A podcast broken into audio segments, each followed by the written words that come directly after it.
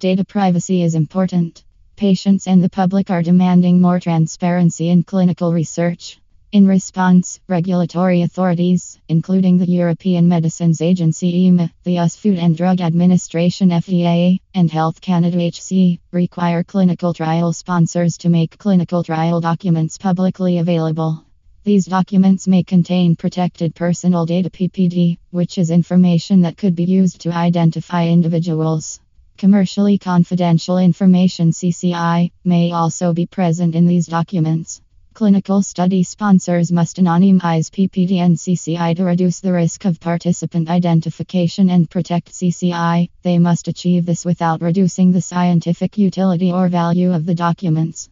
Krystelis Services in support of EU CTR 536 2014.